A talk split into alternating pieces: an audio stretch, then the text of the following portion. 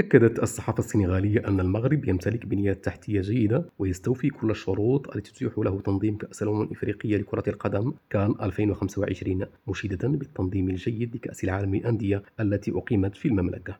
وفي هذا الإطار عبر وهني جونسون الصحفي السنغالي مراسل أفريكا نيوز في السنغال عن قناعته بأن المملكة المغربية تستوفي جميع الشروط لاستضافة المسابقة.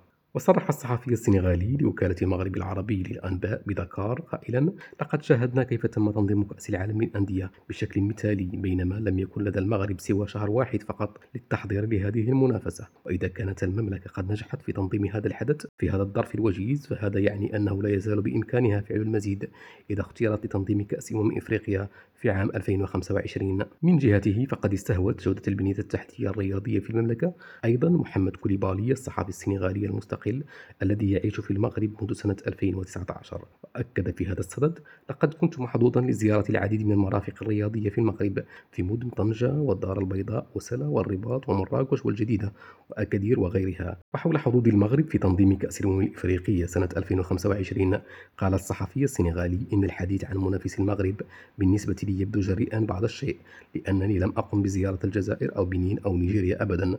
ولكن بغض النظر عن البنية التحتية، فإن المغرب يتمتع بميزة انفتاح وإمكانية الوصول على جميع المستويات. هذا ومن المقرر أن تحدد الكونفدرالية الإفريقية لكرة القدم كاف خلال الأيام المقبلة البلد الذي سيستضيف كأس أمم إفريقيا.